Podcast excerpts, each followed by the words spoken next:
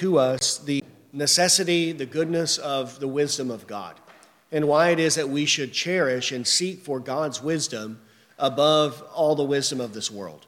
Right? And really, Proverbs goes along perfectly with Psalm 119. It's teaching essentially the same, the same truths over and over again, which is what the Bible is doing over and over and over again, teaching the same things in many different ways because we have need to be reminded of these things constantly, constantly. And one of the things that is so important for us to be reminded of is of our, our need for God's wisdom.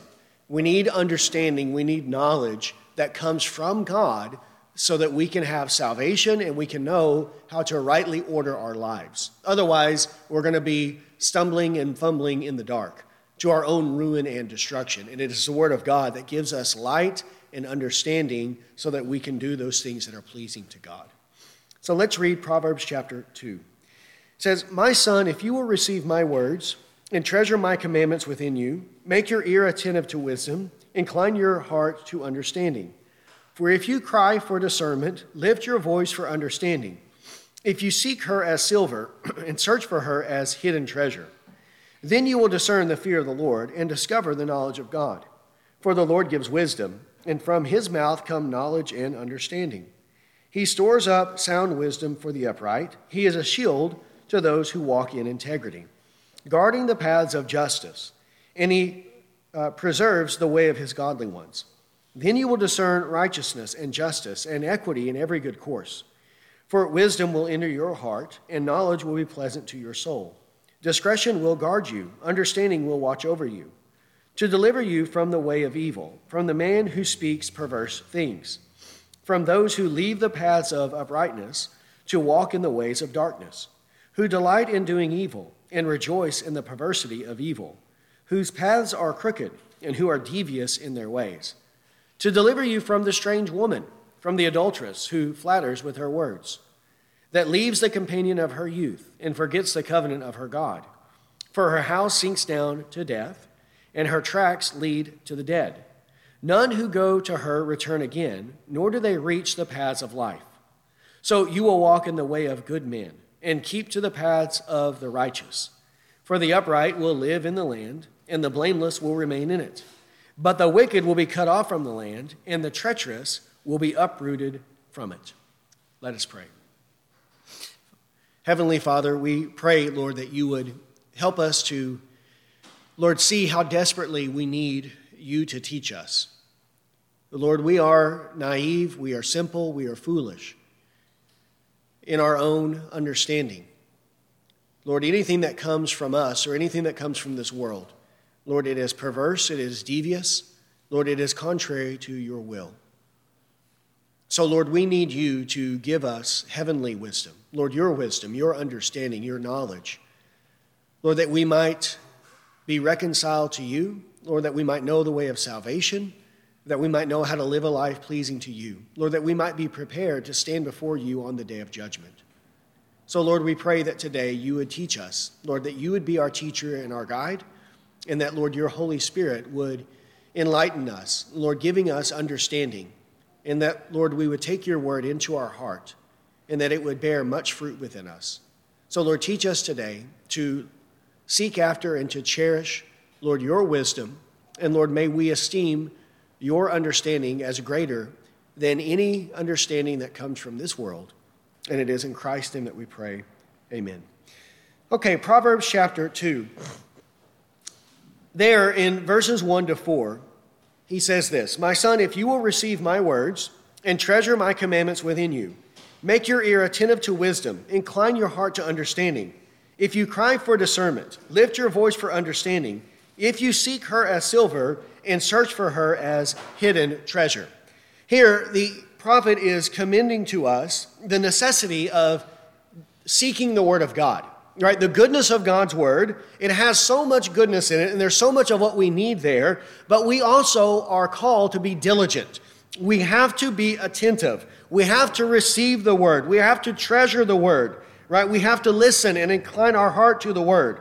We have to cry out for understanding, he says. We have to lift up our voice for understanding, right? Crying out to God to teach us and to help us. Seek her as silver, search for her as hidden treasure. This is the attitude that we have to have toward the Word of God. And this is the pursuit that we have to have of the things of God. These things must be at the forefront of our mind, and we must yearn and long for these things. Now, we might say, well, all of these things, yes, these are necessary and true, but no one can do this on their own. Only God can do this in a man, and that is true. Yes, it is true that only God can cause us to treasure his commandments. Only God can cause us to incline our heart to these things, to be attentive to these things. So, yes, it takes the work of God for this to be true of us. However, that doesn't mean that we don't have a responsibility. It does not mean that we are not called, and it is not our obligation and duty to seek after these things. Yes, God must do it, but we also must apply ourselves to diligently seek the Word of God, the wisdom of God, and incline our things to our mind and our heart toward the wisdom of God. And God uses that, right? God uses these means in order to give to us His wisdom. If we look at Deuteronomy chapter 10, Deuteronomy chapter 10, we'll see a few places in Deuteronomy where the prophet Moses is teaching both the expectation, the commandment, that the people would themselves circumcise their heart, but also that God Himself must be the one that does it. So the necessity of God's work and the necessity of man seeking these things Right? These are not in contradiction to one another, as many people want to make them, but rather we teach and hold these things in perfect harmony and unison together. Deuteronomy 10, verse 12 says, Now, Israel, what does the Lord your God require from you? But to fear the Lord your God, to walk in all of his ways and love him, and to serve the Lord your God with all of your heart and with all of your soul, and to keep the Lord's commandments and his statutes, which I am commanding you today for your good. Behold, the Lord your God, to the Lord your God belong heaven, in the highest heavens, the earth and all that is in it. Yet your fathers did not, uh, did the, yet on your fathers did the Lord uh, set his affection to love them, and he chose their descendants after them, even you above all peoples, as it is this day. So circumcise your heart and stiffen your neck no longer. For the Lord your God is God of gods and the Lord of lords, the great and the mighty, the awesome God who does not show partiality nor take a bribe. He executes justice for the orphan and the widow and shows love for the alien by giving him food and clothing. So show your love for the alien, for you were aliens in the land of Egypt. You shall fear the Lord your God, you shall serve him and cling to him, you shall swear by his name. He is your praise, and he is your God, who has done these things, great and awesome things for you, which your eyes have seen. Your fathers went down to Egypt, 70 persons in all, and now the Lord your God has made you as numerous as the stars of the heaven. There, he's telling them that it is their obligation. What does God require of them? He requires that they fear God, that they walk in his ways, that they love him, that they serve him with all of their heart, with all their soul, that they keep his commandments and his statutes. He even tells them that they have to circumcise their heart. He says, Circumcise your heart and stiffen your neck no longer. That men have uncircumcised hearts, that men have stiff necks, is not the fault of God, but rather it is the result of man's own sin. However, we also know that it takes the work of God, it takes the miracle of God in order for this to come about. God must circumcise the heart for us. Deuteronomy 29, verse 4. It says, Yet to this day, the Lord has not given you a heart to know, nor eyes to see, nor ears to hear. Up to this point, the people, Moses is the people he's teaching, he's telling them, up to this day, God has not given you this heart. He has not given you a heart to know him. Well, what does it take? Chapter 30, verse 6. It says, Moreover, the Lord your God will circumcise your heart and the heart of your descendants to love the Lord your God with all your heart, with all your soul, so that you may live. Ultimately, the Lord will do this for his elect. God will circumcise their hearts so that they love the Lord their God with all their heart and their soul, that they may live. So God must do it, However, at the same time, the expectation is put before us is the means that God uses to bring this about. And this is as the prophet is doing in Proverbs chapter 2. He's telling the son that you need to seek these things, you need to be attentive to them, you have to search for these things. Right? Don't be consumed with the world. Don't be consumed with the things of this world, but rather, this must be your pursuit the things of God, the wisdom of God found in the Word of God. You must search for it as hidden treasure. The Word of God contains the treasury of God's wisdom, and we must seek for it in the Word. Verse 5 If we seek for it, then what will happen? Then you will discern the fear of the Lord and discover the knowledge of God. Right? When we seek after it, then what will God do? He will give us what we seek. He will, we will find what it is that we are looking for. We will discern the fear of the Lord. We will discover the knowledge of God. When someone diligently, sincerely, right, with an objective mind and a prayerful mind is reading the Bible, not as a critic, not as a skeptic, not as some curious fanatic who wants to delve into this mystery and that mystery, but as someone who wants to know what the Bible says so that he can live a godly life. If he's approaching the Bible that way and is diligently reading the Bible, studying the Bible, talking to other people about the Bible, if he comes to something he doesn't understand, he looks for someone who can help him understand. And he just wants to know what does the Bible say? If that's the attitude that we have, and we're reading and listening and doing those things, right, that are necessary, then God is going to give us the fear of the Lord. We're going to grow in our understanding and in our knowledge of the things of God. If we are seeking it, then we will find it. Isn't this what Jesus says in Matthew chapter 7, 7 to 11? Ask and it shall be given to you, seek and you shall find, knock and the door will be open to you. For everyone who asks receives, he who seeks finds, and to him who knocks the door will be opened. If we are asking, seeking, longing for the knowledge of God, the fear of the Lord, is God going to deny that to us? No, he's going to give it to us. And that's what he's saying here in verse 5. You're going to discern these things, right? You're going to know and discover the knowledge of God. Isn't that a good knowledge to have? The knowledge of God, right? Don't people get all up in arms and, and they really, uh, when they talk about the Renaissance or they talk about the Enlightenment, how these things were lost for many decades, for many generations, and then they, uh, you know, they get all glowy in the face when they talk about how wonderful it is that they rediscovered the arts and the linguistics and all these ancient things that people forgot. Well, okay, that's good and fine and great.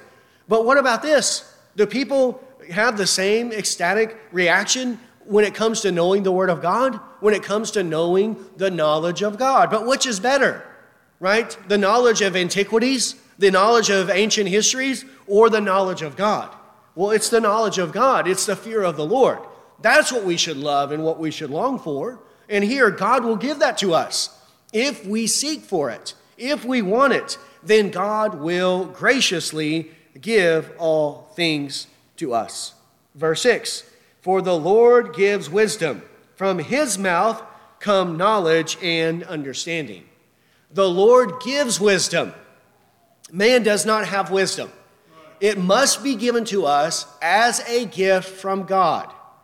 Meaning, the first step to becoming wise is admitting and seeing that we are fools, that we have no wisdom of our own, and the only way that I can have wisdom is if God gives it to me graciously as a gift.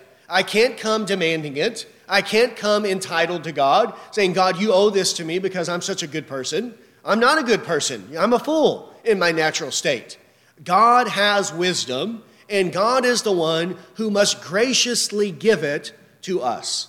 And we have to come to Him that way, as beggars, as humble men, coming to God, begging Him to teach us. Lord, give me wisdom. I don't have it but I need it. I know that I need it. I know that I desperately need your wisdom. So will you give it to me? Give me what I don't have. From the mouth of God come knowledge and understanding. From God's own mouth. And where is God's mouth found? On earth.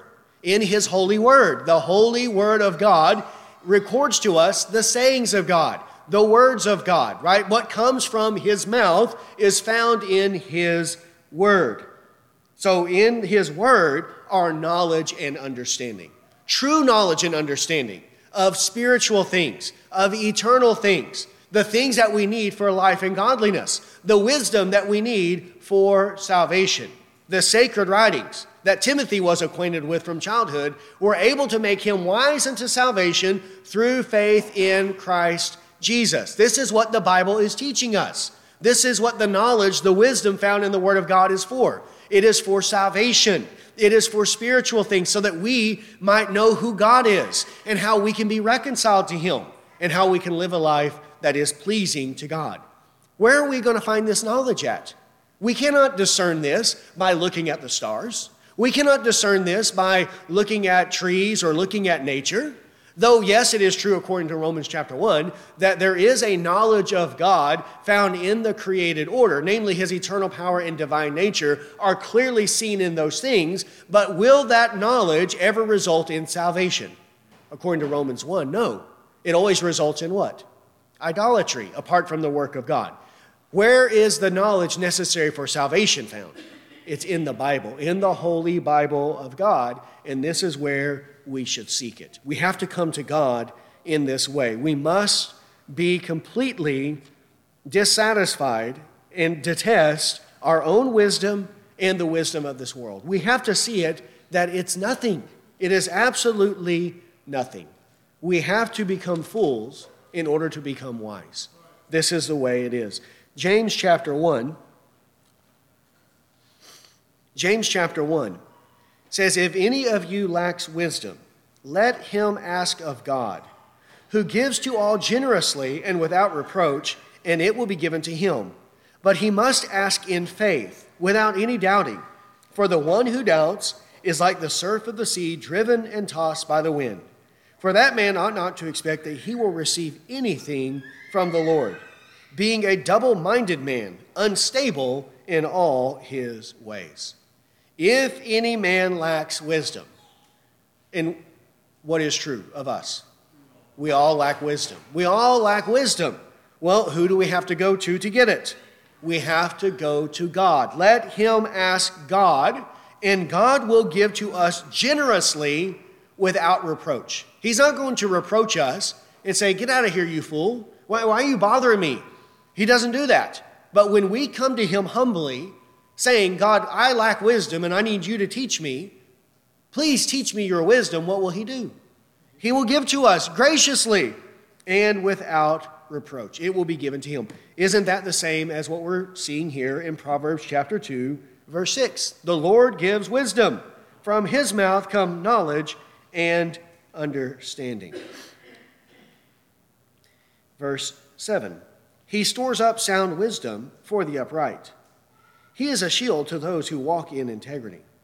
God stores up sound wisdom for the upright, not for the wicked. The wicked, they reject the wisdom of God. They don't want it, they don't seek it. They like their own wisdom. They like the wisdom of this world because the wisdom of this world allows men to indulge in what? To indulge in sin. But the wisdom of God teaches us to deny our sin, to renounce sin, to repent of sin, to trust in Christ, and to live upright, godly lives in this present age. And this is why it is the upright. It is those who understand their sin, who understand the salvation of God, who want to live a godly life God stores up wisdom for them. God has given them wisdom, and God will continue to give them wisdom throughout their life because they are pursuing the right things, the things of God. They don't want God's wisdom so that they can go live in sin. They're not adulterous people like that. They want the wisdom of God to overcome their sin. This is why they want it, and God stores it up for them, for the upright. He gives it to them. He doesn't give it to the world, He doesn't give it to the wicked, but He gives it to the upright. He is a shield to those who walk in integrity. He is a shield to them, right? The Word of God, the wisdom of God, is a shield for those who walk in integrity. It protects us from sin and from the deadly consequences of sin. Doesn't the Bible tell us to not be deceived? God cannot be mocked. Whatever a man sows, that he will also reap. Well, the wisdom of God tells us the dangers of sin. And when we listen to the wisdom of God and we say, okay, then I don't want to live like that. I don't want to live that kind of a life. I don't want to be around those kinds of people. And I'm going to walk in integrity. I'm going to walk according to the wisdom of God. Then doesn't that provide a shield, a protection for us as we go through life? Right? What danger is there for us if we're doing the will of God? Well, we may face danger from wicked men, but what danger is there from God? Of eternal hell, of destruction and the judgment of God if we're doing His will. The danger is always found in sin. That's where danger is found. That is the treacherous path. Well, when we are walking in wisdom, then we have a shield about us. We have a protection for our lives when we walk in the wisdom of God according to His integrity. We remember Proverbs chapter 30. Proverbs chapter 30, verses 5 and 6 tell us every word of God is tested. He is a shield to those who take refuge in him. Do not add to his words, or he will reprove you, and you will be proved a liar. Right? There is safety in the word of God. Whenever we walk according to the word of God, then we are in a place of safety. We have a refuge. We have a shield that protects us because God is not against us when we're doing what's pleasing to Him.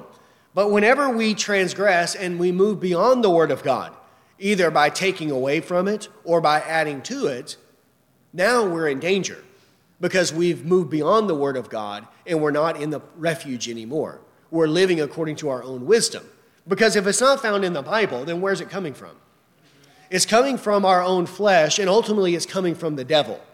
Can we live according to the wisdom of the devil and expect the safety of God? Expect God to be a refuge to us? No, because the reason the Son of Man appeared is to destroy the works of the devil. And if we're living according to demonic wisdom, then we are not in a place of safety. But if we're living according to the Word of God, then we have a shield, a protection for us that will protect us both in this life but ultimately it will protect us on the day of judgment in the life to come. Verse 8 guarding the paths of justice, and he preserves the way of his godly ones. Here, when we take the wisdom of God, the path of justice is guarded, the path of the justice of God, and the way of the godly one is preserved by the Lord. Right? This again, when we are living according to the wisdom of God, according to God's word. 1 Samuel chapter 2.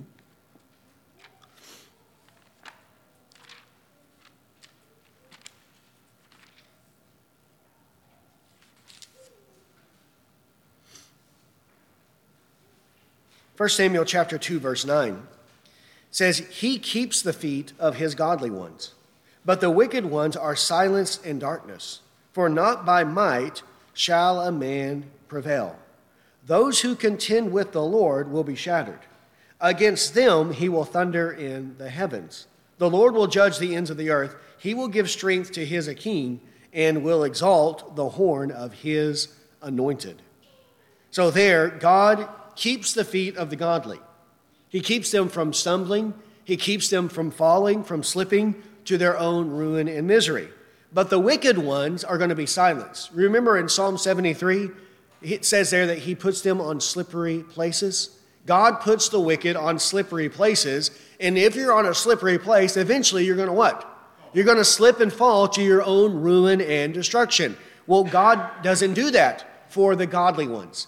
They're the ones walking according to the word of God. Those who are walking uprightly, listening to the wisdom of God, they're walking on a level ground a level, solid, firm foundation. It's a narrow way, but it is a level way, the way of the Lord.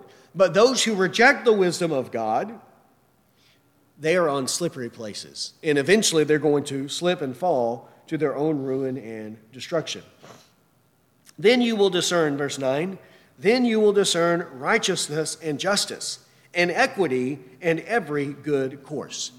Again, when we receive the wisdom of God found in the Word of God, then we're going to have discernment, but of righteousness, justice, equity, and every good course. Isn't it important for us to know the difference between good and evil? To know the difference between righteousness and wickedness? Okay, well, where are we going to go to find this? How are we going to know what is good and what is evil? What is right, what is wrong? Right? What leads to heaven and what leads to hell? Are there not a million people out there telling us the difference between good and evil? Telling us what values we need to adopt, telling us how we need to live, telling us how we need to raise our children, telling us how we need to vote in the upcoming election, telling us all the things that we need to do in our life. Many people are telling us this is right, this is wrong, this is good, this is evil, this is how you need to live, and you don't need to do this. But where do we need to go to get the true understanding? We have to go to the Bible. Then we will discern true righteousness, not the righteousness of men, not the estimation and opinions of men of good and evil, but God's understanding, what God says about righteousness, about justice, about equity. And if it's in the Bible, then that settles it. Then that is what is good and right. So, for example, today, you would not find it said or taught in the culture or in many churches that the just penalty for someone committing, say, the sin of sodomy, right? What does the Bible teach is the just penalty for the sin of sodomy? Well, the Bible teaches execution, that this is what is just and right for those who practice these sins. Well, where do you get that wisdom from? You're not going to find it in the world. I can promise you that. And you're not going to find it even in most churches, but that's what the Bible says. Is that a good standard for today? Yes, it is, because it's in the Bible. And as we read earlier this morning from Psalm 119, forever, O Lord, your word is settled in the heavens. So, what was declared to be true all those years ago by the prophet Moses remains true today, in that this is what ought to be the case, even in our own present day. Well, we're going to learn this not in the world. They're not going to tell us this. You're not going to learn that on CNN. Surprise, surprise. The Washington Post, the New York Times, none of them are going to tell you these things. What are they going to tell you? They're going to say the exact opposite, and they're actually going to say the one who needs to be put to death is someone like me, who would even utter something like this publicly. But where do we have to go? We have to go to the Bible. The Bible, that's where we have to go to discern and to learn righteousness, justice, equity, and every good course. The only way we can know the good, right course, the good way, is from the Word of God. That's where we have to go. This is what we must be convinced of. Only the Bible is going to teach me these things. In anything in the world that speaks on a topic that the Bible addresses, it's going to be a lie and the Bible is going to be true. They are liars and the Word of God is true. And I'm going to believe the Bible. That's what we have to have in our mind. And I'm going to reject whatever contradicts the Bible. Whatever comes from the world has to be rejected because of what we read earlier in 1 John chapter 2. The world is passing away along with its lust, but the one who does the will of God will live forever. Proverbs 28, verse 5.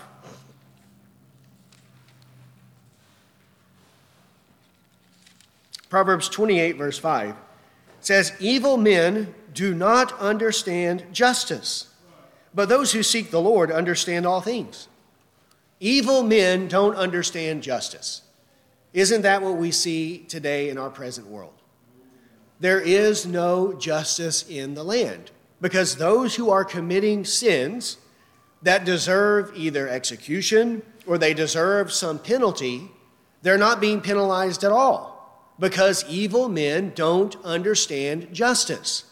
Right? For them, good is evil and evil is good. They actually reward evil and they want to punish those who do good because they are evil men. But those who seek the Lord, they understand all things. They understand because who are they going to? They're going to God. And God understands everything. God is the perfect standard of justice and righteousness. And whatever He says in His Word, that's what we should believe. And we don't need to listen to these people who say, well, that was in the Old Testament. Have you ever heard people say that? That was in the Old Testament. And during that time, or in that culture, yes, that's what they did, but, but not in our culture today. It was only for that period of time. Or that was only for the nation Israel. But today, we live in a progressive society, and we shouldn't put people to death because it's cruel and unusual punishment. You know, to execute criminals.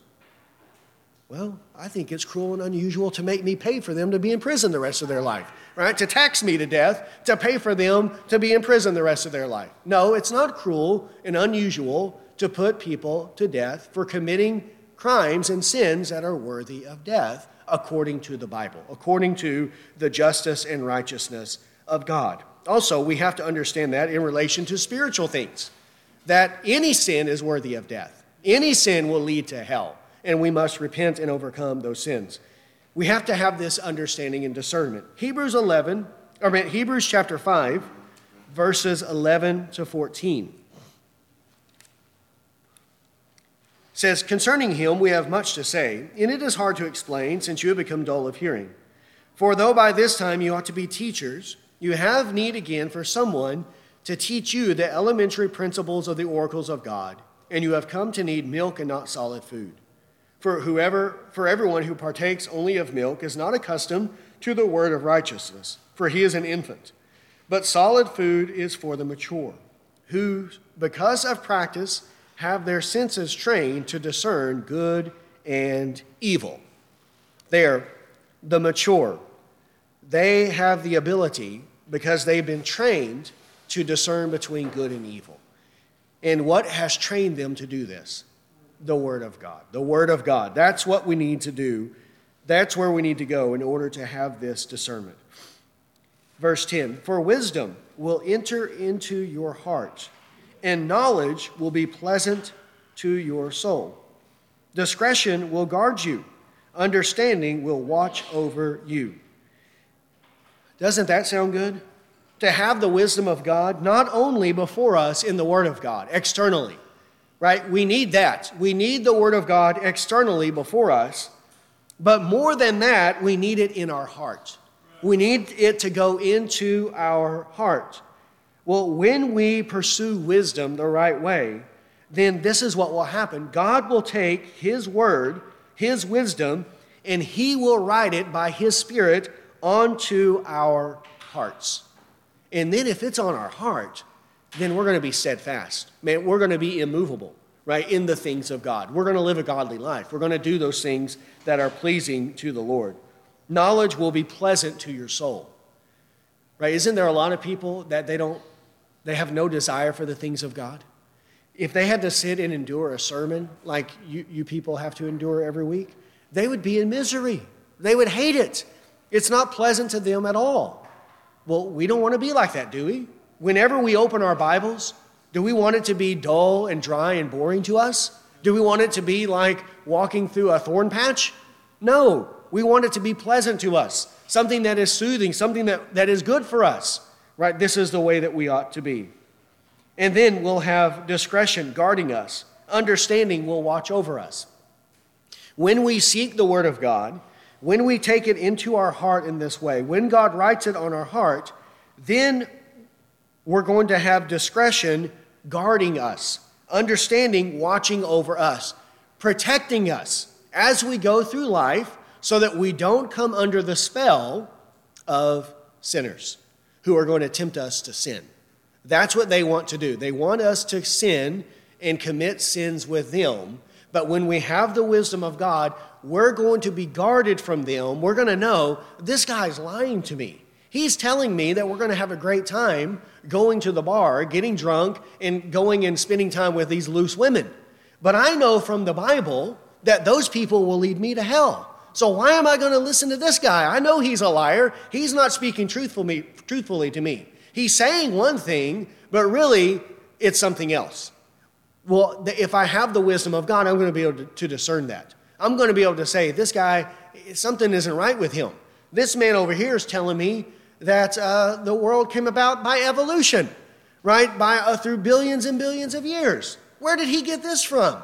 Where, where is this taught in the Bible? It's not anywhere in the Bible. This guy, he's not honest with me. He's not telling me the truth. He's lying to me, actually. And if he's lying to me, then he's of the devil.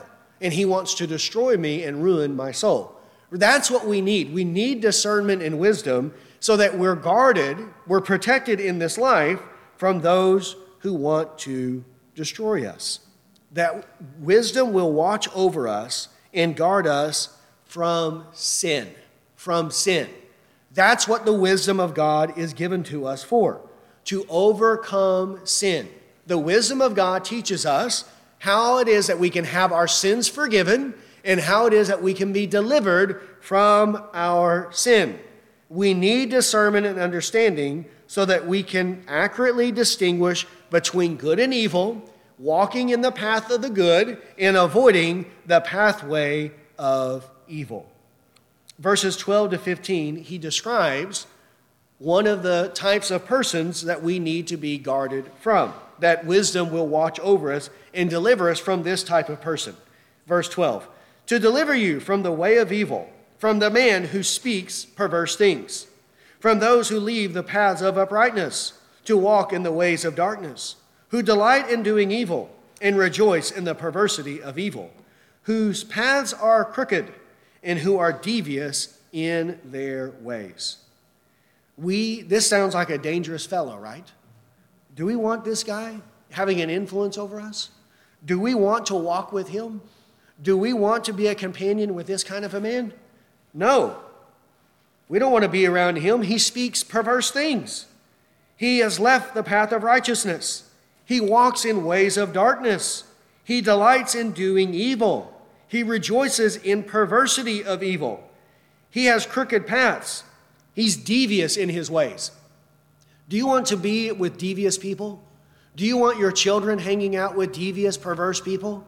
No, because if we spend time with these kinds of people, then what will happen to us? Bad company corrupts good morals. Their bad company is going to corrupt our good morals. They're not going to be made better by us, we're going to be made worse by them. This is the way that it works. Well, we need to be delivered from them. And how are we going to be delivered? By the wisdom of God, by the Word of God. The Word of God will give us the understanding so that we can see through their lies. Because no evil man is going to come up to you and say, Hey, I'm an evil man and I'm trying to get you to go to hell with me. No one does that unless they're just insane. They all claim to be our friends. Oh, I love you. I love you. I just want you to experience these things that I've come to experience. Right? It's not going to hurt you. Right? It's going to be good for you. You're really going to like it. Right? And, and after all, you know, do we want to live according to a book that's thousands of years old?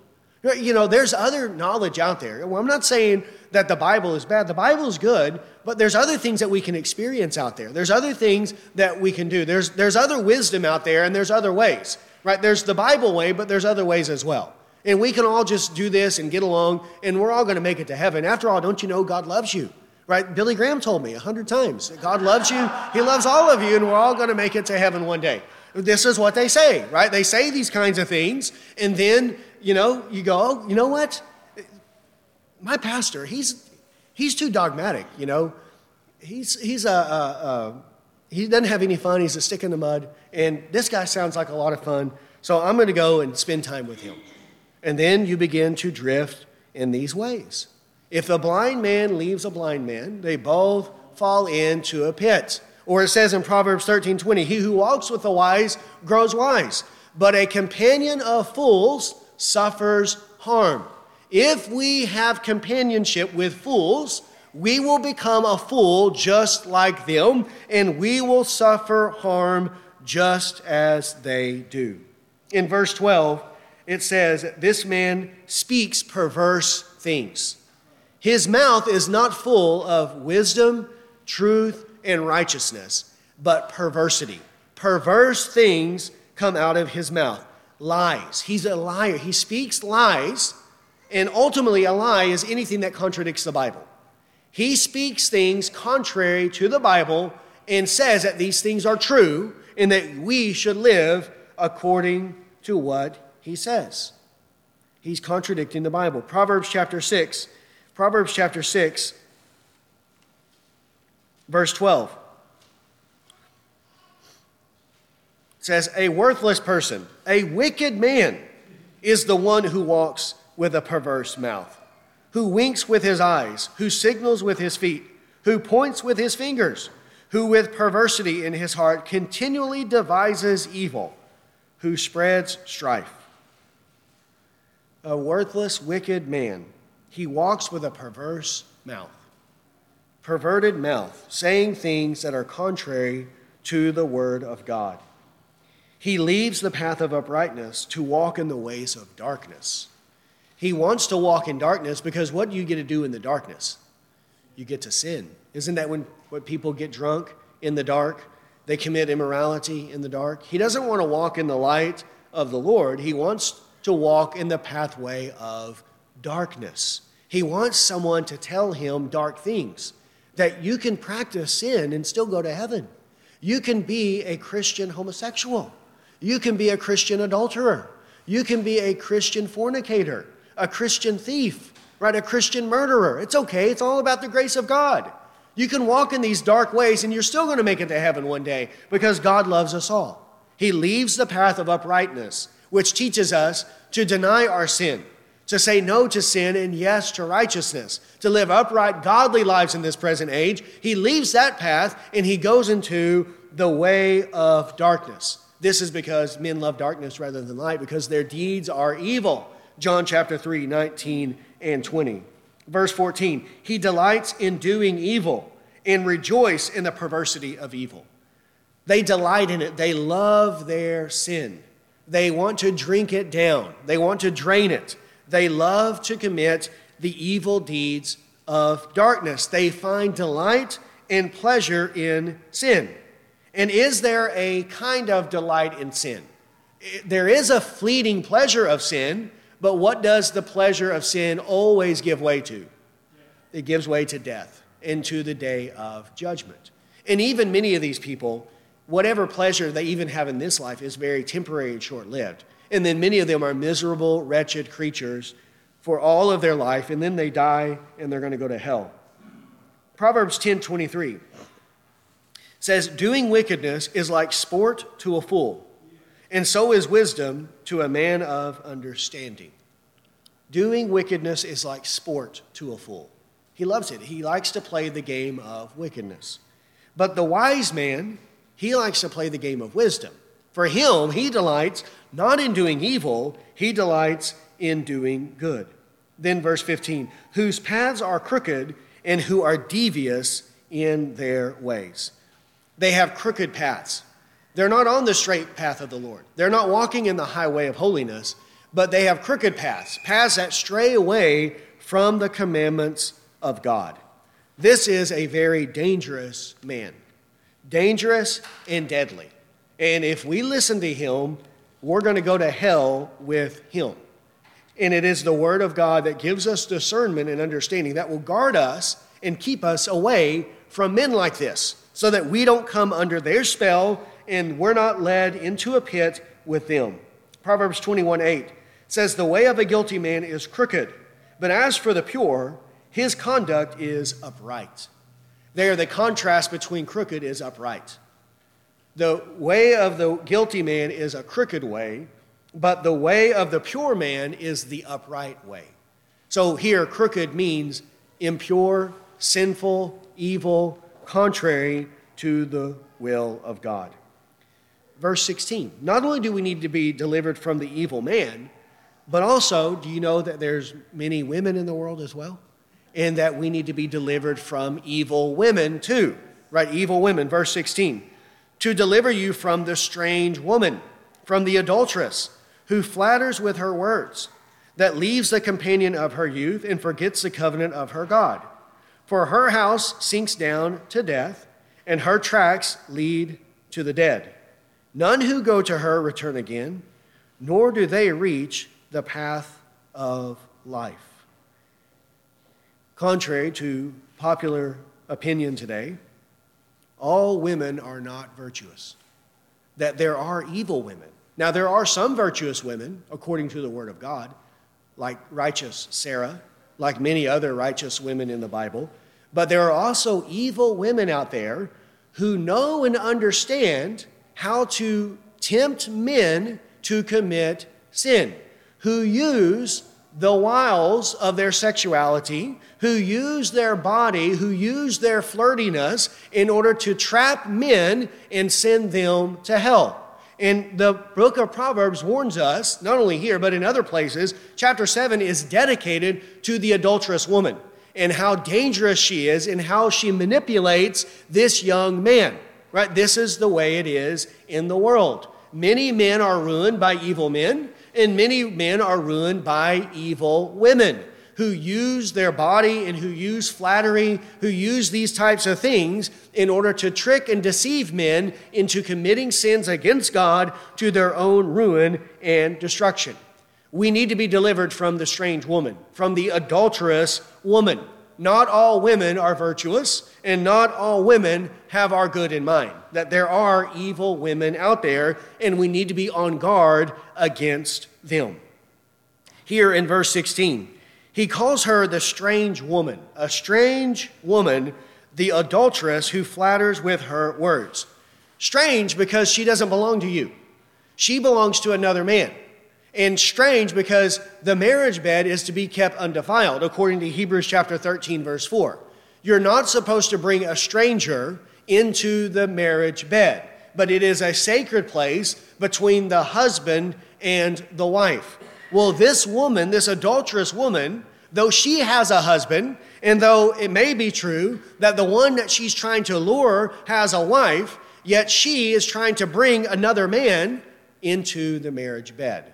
And this is why she is a strange woman. She does not belong to this man, and yet she is seducing him to commit adultery with flattery in her words. She has flattery in her words. Isn't this true that many women know how to hook men in this way? They flatter them. They talk about, oh, I love you so much. You're so wonderful. Uh, I don't know what all they say, but I'm sure it's, it's great, right? They say all sorts of stuff in order to get the men thinking, man, this woman, she thinks I hung the moon, right? She thinks I'm the greatest, and, and I can't think of anyone else but this woman right? She's on my mind all the time. But she's flattering you. She's telling you what you want to hear, but does she really love you and care for you? She's saying that she does by her words, but you know that she doesn't by her actions. Because if a woman truly loves a man, is she going to lead him to commit adultery? Of course not. It's impossible because adultery leads to hell, it leads to death and destruction. She flatters, but she doesn't really mean it we have to see through this, through the flattery. Verse 17, that leaves the companion of her youth and forgets the covenant of her God. She leaves her companion of youth. The man that she married when she was young, when they were in love, and then they go through some years together and they grow apart and whatever happens, you know, and now she's on the prowl. She's looking for either a younger man, because, you know, as men get older, their chest becomes their belly, right? He's not good looking anymore. I want a good looking young man. Or, you know, he's boring. Uh, there's no uh, fire in our love anymore, and I want something exciting, something that's uh, dangerous, right? Something that's new and like that. And so she's looking for another man. She's forgotten the husband of her youth right? The man that she married, that she made these vows to, right? To be faithful and true to him and to no other. That he would be her husband and she would be his wife, and the two would be bound together in a holy, sacred covenant until death alone parted them. But she has abandoned and forgotten the companion of her youth. She leaves him, and she forgets the covenant of her God. Don't we all make covenants before God when we get married? Don't we all say, that I'm marrying this person. No one goes to the marriage and makes a covenant and says that I'm going to be true to you and three or four other people. No one does that at their marriage. Every marriage I've ever been to, the husband and wife take vows before God, before the people, that they will be faithful to each other and that they belong to each other alone. Meaning that no other man has a right to her and she has a right to no other man. And they do this before who? Before holy God, before God, we make these vows. Yet she forgets the covenant of her God. Here, she's also a false believer, right? She made a covenant to God. So at least she's recognizing God in some capacity. She's superficial, and he's writing to, to uh, people in Israel. This is when he's writing this. Those who claim to worship God and serve God. She claims to be a child of God. She claims to have made this covenant before God, not before a false God, but before the true God. and yet she forgets what she has done. We shouldn't do this. Husbands should not forget the wife of their youth, nor should wives forget the husband of their youth. But rather, we should remember the husband and the wife of our youth, and we should rejoice in them. Rejoice in them for how long? As long as we're both alive. As long as we have life, we should rejoice in the husband or the wife that God has given. Proverbs 5:18 says, "Let your fountain be blessed, and rejoice in the wife of your youth." As a loving, um, in, as a loving hind and a graceful doe, let her breast satisfy you at all times. Be exhilarated always with her love. For why should you, my son, be exhilarated with an adulteress and embrace the bosom of a foreigner? For the ways of a man are before the eyes of the Lord, and he watches all his paths. There, you should rejoice in the wife of your youth. Why are you going to this adulteress when you have your own wife and you can rejoice in her? You can have her. You don't need another woman. God has given you a wife. It's a completely needless sin because you have a wife, so go and be with the wife of your youth. Also, verse 18 says, For her house sinks down to death, and her tracks lead to the dead. None who go to her return again, nor do they reach the paths of life. Ultimately, where does she lead? Where does the adulterous woman lead? And the man who commits adultery with her? They go to death. Her house sinks to death. Her tracks lead to the dead. None who go return again. They don't reach the path of life. She leads to hell. That's what he's saying here. That's what he's showing. Now, if the man is judging the situation according to his senses, according to his physical senses, what his eye is seeing, the smells that he's smelling, the touch and the feel of the woman, if he's judging the situation according to his passions, is he going to make the right decision? No, he's not. He's going to he's going to fall prey to it. But he has to judge the situation according to the eternal ramifications of what is going to happen. He has to look at it from the eternal perspective. In this, he cannot see with his physical eyes, nor can he touch it with his physical hands. He has to see it by faith in the Word of God. That's what he's doing here. He's giving us this wisdom and understanding. Yes, it looks all good. It looks so appealing. How could something that feels so good, how could it be wrong? But you have to see it for what it truly is. Ultimately, it's going to lead to hell. Her house is going to sink you down into the depths of hell. So, what should you do? You should be like Joseph. Joseph. When Potiphar's wife tempted Joseph to commit adultery, what did Joseph do? He ran as fast as he could away from her because he saw her for what she really was. He saw that she was a devil incarnate and that she wanted him to go to hell, and he didn't want to go to hell. He wanted to go to heaven. So he ran away as fast as he could. And this is the way that we should be as well. When it comes to the adulterous woman, the adulterous man, whomever it is, right? Because we know that the unrighteous will not inherit the kingdom of God. And then in 1 Corinthians chapter 6 verses 9 through 11, it starts listing off the sins that if a person practices these sins, they will not inherit the kingdom of God. And what is one of the sins listed there? Adultery. Adultery. Those who practice adultery will not inherit the kingdom of God. You cannot be a Christian adulterer and go to heaven. It doesn't work that way. Just like you can't be a Christian murderer, a Christian kidnapper, you can't be a Christian anything like that. You have to reject that sin and we have to overcome it. Verse 20. So you will walk in the way of good men and keep to the paths of the righteous. Armed with this understanding, right, this knowledge of evil men and evil women, what's the result going to be? He's going to say, I'm going to stay away from these kinds of people. I'm not going to be around these kinds of men. and I'm not going to be around these kinds of women. But instead, I'm going to find good men.